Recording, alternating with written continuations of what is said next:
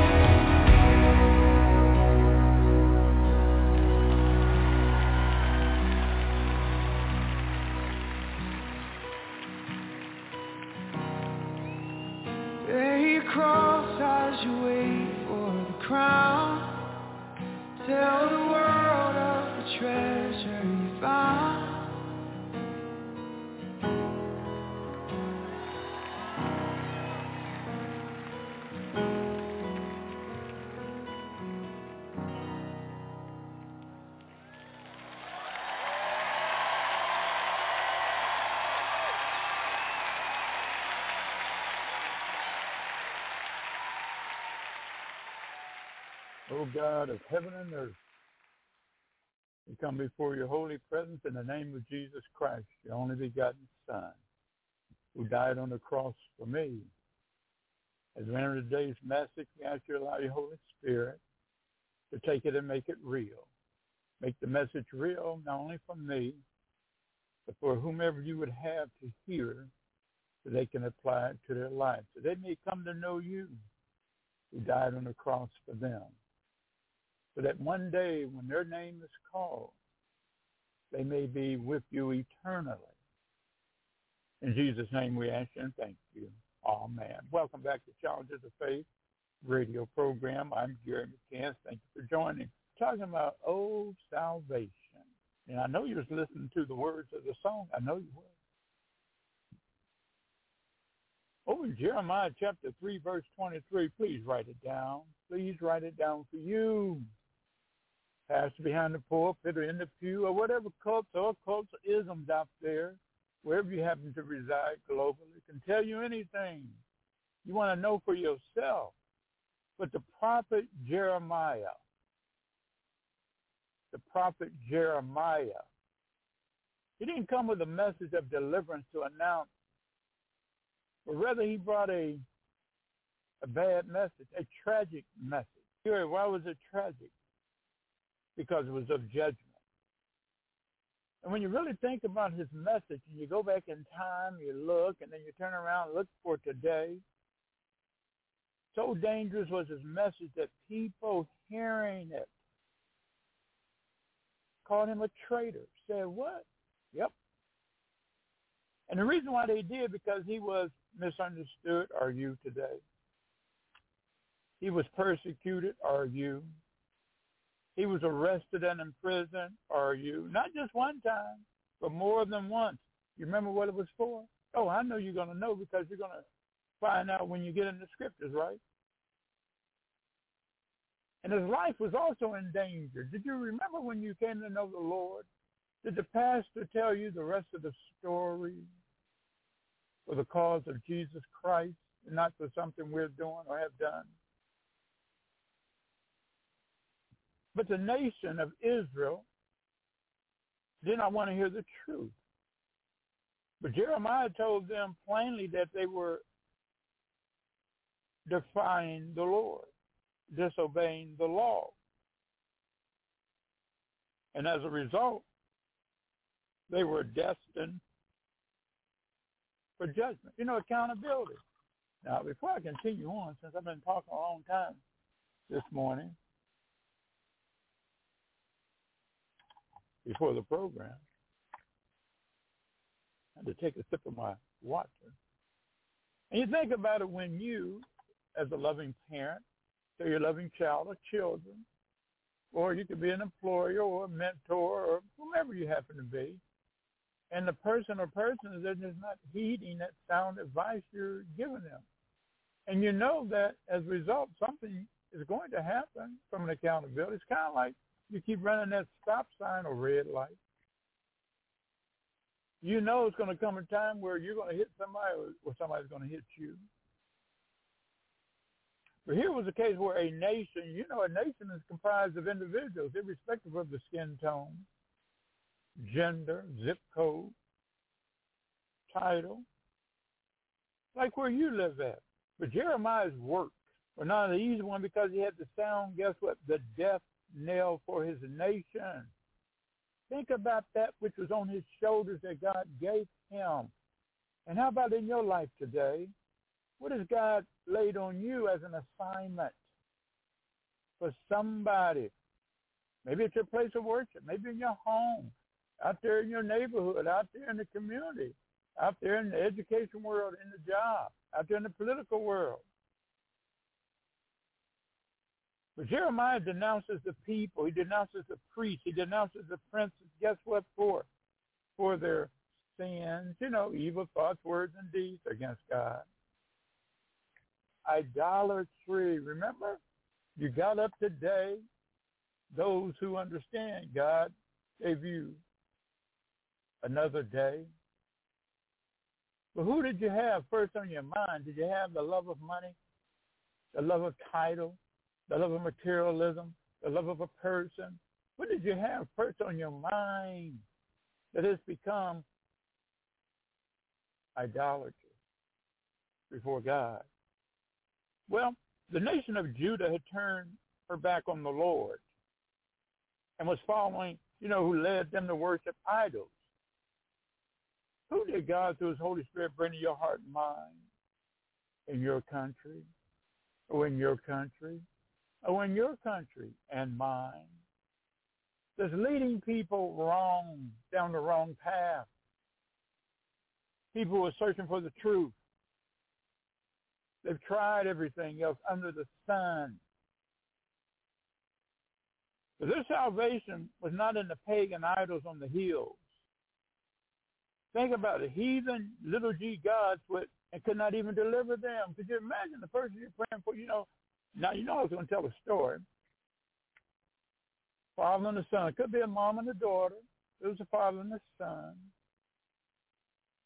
And each day the father would make the son go and worship their idols, you know, stones, bricks, stones. They had a right to worship the dad. And the son always had a problem with it. And and so one day when the son really had a problem with it, he expressed it to his father. And his father chewed him out, told him, don't you ever talk about our gods like that again. So the same day the dad left and while he was gone, Luke, his son was angry. and So his son went in the room where the, the stones were and he took a stick and he crushed all of them to pieces and he, he left one. He put the stick in the one's hand a little bit later on, the father came home and the son heard this loud screaming noise. He ran into where his father was and his father. He said, well, who did this? Who did this to our gods? He said, he did. Then he stopped, the dad did. Then the dad continued to say and screaming, who did this to these rocks? The son said, Dad, it must have been the, that, the one sitting there with the stick in his hand. The father told the son, that's crazy. It couldn't have been that, that woman's his hand because it's nothing but a stone, nothing but a rock. The son said, Dad, that's what I've been trying to tell you all along while you was calling them our gods. The heathen gods would not and could not deliver them, the children of Israel, especially as far as bringing them salvation, because the idols had cost them their cattle and even their children whom they had sacrificed to them and the hope of their salvation was their destruction. You got to think about it. their idols brought them nothing but shame. And the question you got to ask in, in your life, you're lying there on your deathbed. You're lying there on your sick bed. Only you know what's going on in your life. All hope seems to be going away and gone. You want that kind of salvation? You're going to rely on something that can't help you? All men and women, women and men need salvation. But what do you have or what do you want in a salvation? Me, I want a salvation that's been established in the Word of God. And not only in the Word of God, but on the Word of God. Could you imagine? The, remember the two thieves on the cross? One believed. And when the Lord translated over, went that one thief absent from the body present with the Lord in accordance with the word. But I'm not interested in a salvation based upon a church or some ritual. I want a salvation that's based upon that which will not change. Think about that, you man, you woman, you woman, you man, to change. Frailty. You know, don't put them on a pedestal. I remember my pastor. I started out young, and he said, uh, newly married, teenager, he said, because um, I'd always come and get advice. He said, listen, don't put your eyes on me. He said, because God would cause me to fall down so you can get your eyes off of me and put them back on him. He said, oh, by the way, go home and, and, and let your hair down and open up. Forever, O Lord, thy word is settled in heaven, established in God's presence beyond the possibility of change. And you can see that in Matthew chapter 10, 35, where it's going to let you know heaven and earth shall pass away, but my word shall not pass away. Peter chapter 1, verse 25 says, but the word of the Lord, not the word of Gary. Gary doesn't have a word. Not the word of your pastor, the pew member, the priest, the rabbi, the human teacher, or the imam. But the word of the Lord endure forever, not temporary. And this is the word which by the gospel is preached unto you. Remember, good news, death, burial, and resurrection of Jesus Christ. We're talking about inspired word of God, God-breathed, infallible. You're talking about the word that can be holy, trustworthy, and reliable. Not some man, some woman, some woman, some man. We're going to let you down. But we're talking about an inerrant, free from error word. You're talking about, think about it. Think about how powerful this book is on earth, not just in your country, not just in your home, your neighborhood, or at your place of worship on earth. You're talking about the greatest book on earth. You know why? Think about it. You're an author. You're an author. You're an author. I'm an author. But guess what? Doesn't make a difference what we write. The Word of God, its author is God. Its truth is divine, inspired in every word. Oh, and line as well. And though written by human hands under the power of the Holy Spirit of God, guess what?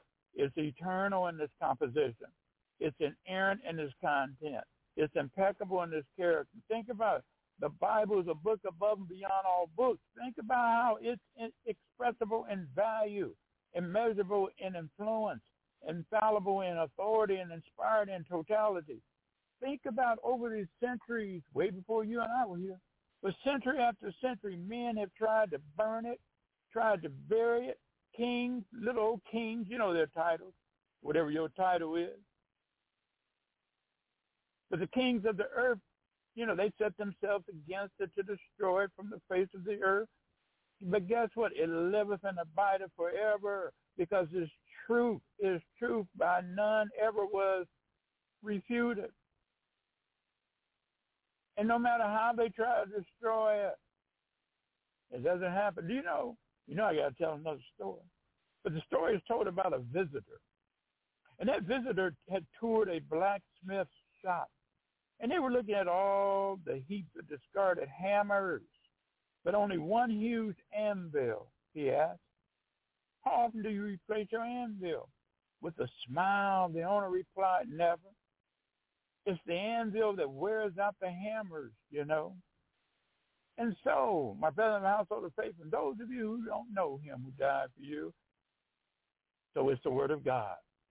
The hammers of persecution, ridicule, liberalism, and atheism have for centuries, including today, pounded out their vicious blows upon the divine anvil, but to no avail.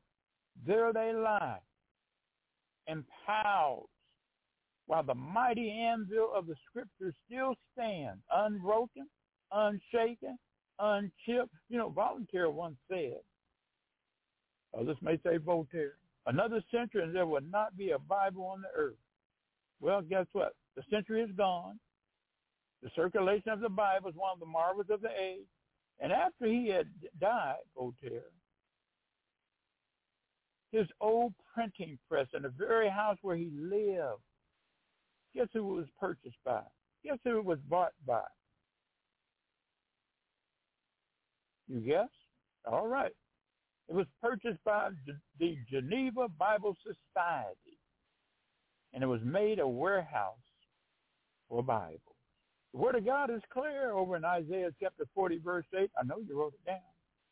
The grass withered, the flower fadeth, but the Word of our God shall stand forever.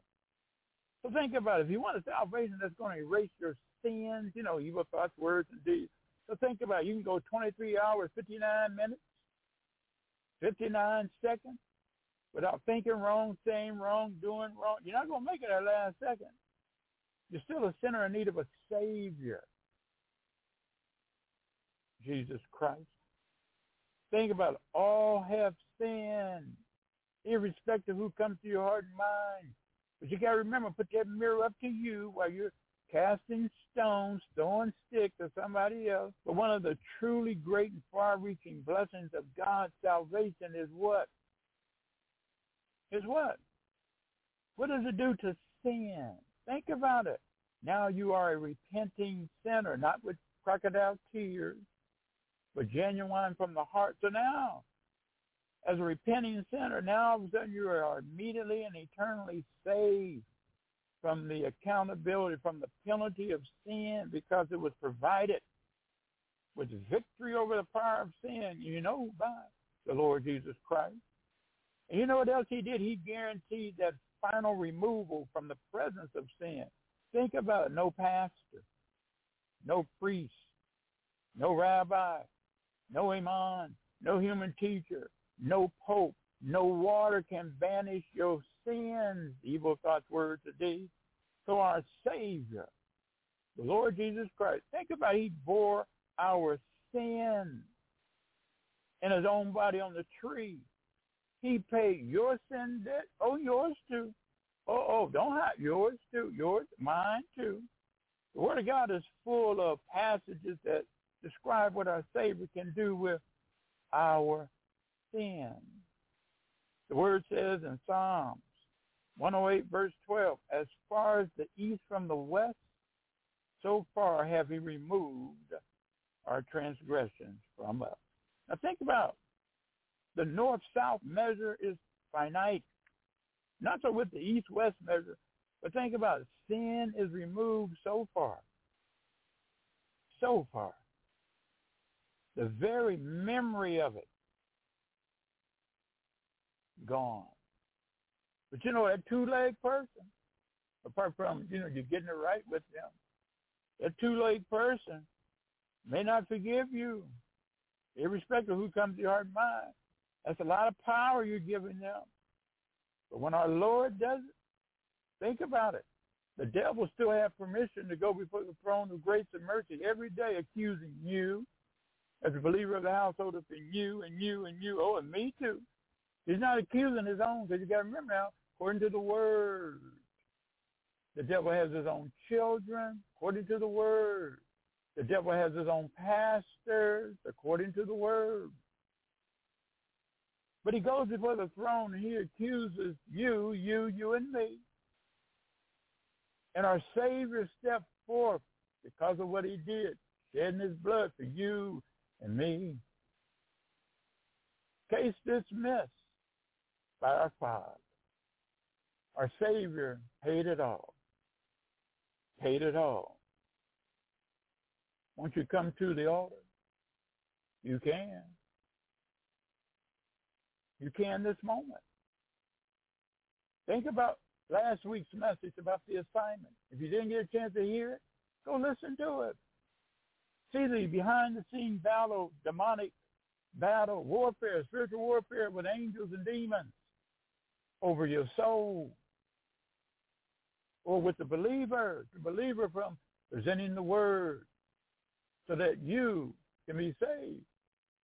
You know, God takes his word, utilizing the Holy Spirit of God through that child of God that surrendered to produce another child of God, you. And you too. And you.